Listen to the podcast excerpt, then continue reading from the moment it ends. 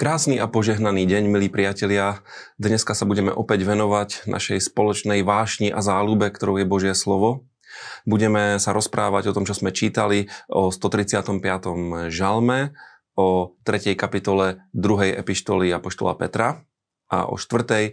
a 5. kapitoli, kapitole Danielovho proroctva. Poďme na 135. žalm. Dozvedáme sa v tomto žalme veľmi dôležitú pravdu. A síce, že Božie meno je väčné a jeho pamiatka trvá z generácie na generáciu a táto pravda sa nikdy nezmení. Boh je naozaj väčší, e, všetko, čo hovorí vo svojom slove je pravda, e, trvá to a vieme o to oprieť svoj život. A v protiklade k tomuto e, sú modly, ich výrobcovia a ich uctievači. Modlárstvo sa dá označiť jedným jediným slovom. Nestabilita alebo zlyhanie. Čo čítame o modlách e, od 15. verša? Modly pohanov sú striebro a zlato. Sú výtvorom ľudských rúk. Majú ústa, ale nemôžu hovoriť. Majú oči, ale nemôžu vidieť. Majú uši, ale nemôžu počuť. Ani v ich ústach niet dychu. Im sa budú podobať tí, ktorých vytvárajú a každý, kto sa na ne spolieha.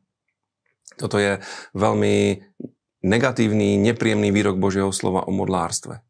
Priatelia, modlárstvo vo všetkých svojich podobách je jeden veľký podvod a častokrát aj jeden veľký biznis. Všimnite si, koľko rôznych sošiek a predmetov sa predáva na rôznych pútnych miestach, hoci aj kresťanských pútnych miestach. Uh, uh, ľudia to kupujú, ľudia v to veria. Problém je, že tento blúd vôbec nie je neškodný. Eh, podľa tohto textu má veľký vplyv nielen na výrobcov model, ktorí ich vyrábajú, ale aj na ich uctievačov.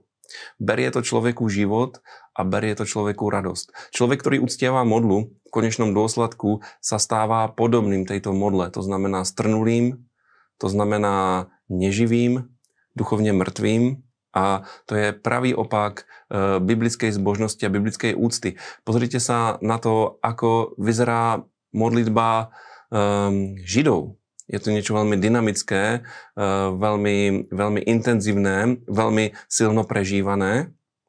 A tak by mala vyzerať aj, aj kresťanská modlitba. Žiadny mysticizmus, ale živý vzťah s živým Bohom a e, živého Boha sa oplatí uctievať a práve k tomu nás pozbuzuje 135. žalm.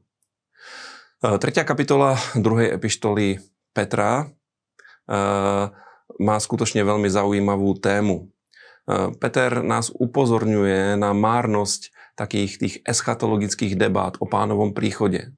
Dokonca hovorí, že v posledných časoch sa tieto hádky rozmnožia a niektorí budú veľmi očakávať, niektorí menej, niektorí budú sa vysmievať a hovoriť, kde je ten príchod pána Ježiša Krista, veď toľko generácií už prebehlo a stále ešte neprichádza, čo je mimochodom pravda, lebo už prví kresťania očakávali príchod Božieho syna. A Peter nás pozbuzuje, aby sme si zachovali správny biblický prístup k týmto otázkam. Peter nám pripomína napríklad súd potopy, e, ktorý kázal Noach a ktorý tiež ľudia spochybňovali.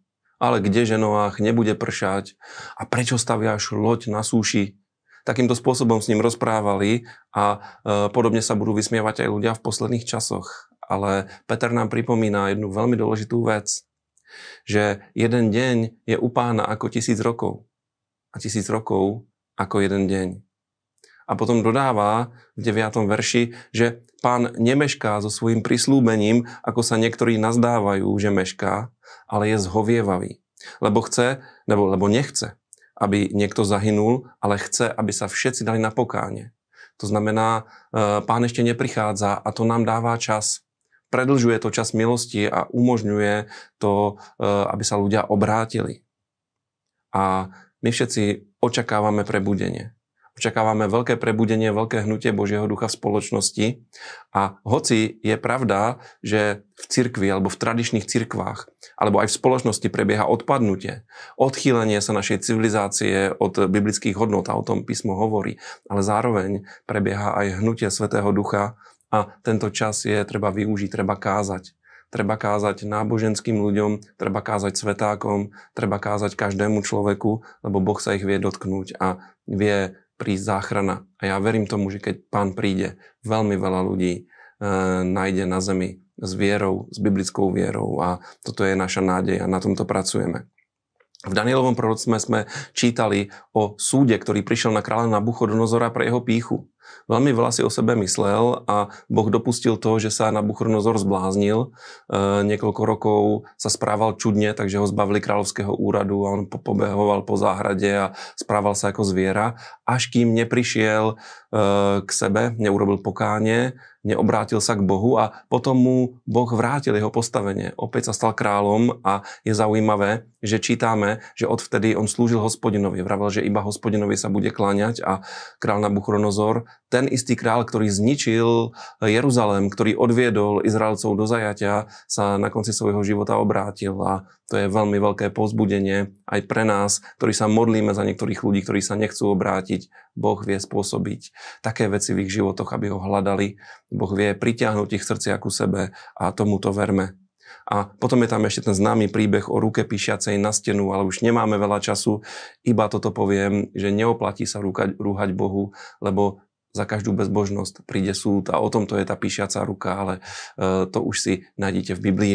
Ja som veľmi rád, že ste dneska so mnou trávili čas, že ste sa venovali Božiemu slovu. Nech vás Boh požehná, pokračujeme ďalej. Ešte nám chýba jeden mesiac, dobehneme tento boj, tento beh, dobojujme tento boj a dokončíme naše spoločné čítanie Biblie. Buďte požehnaní, majte skvelý čas.